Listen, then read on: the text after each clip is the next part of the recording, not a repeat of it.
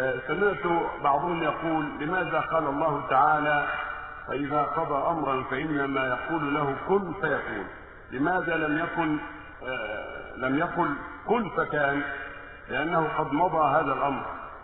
إذا قضى أمرا يعني أراد أمرا وقع في علمه أنه يكون قال له كن قبل أن يكون ثم يكون بعد قول الله له كن. نعم.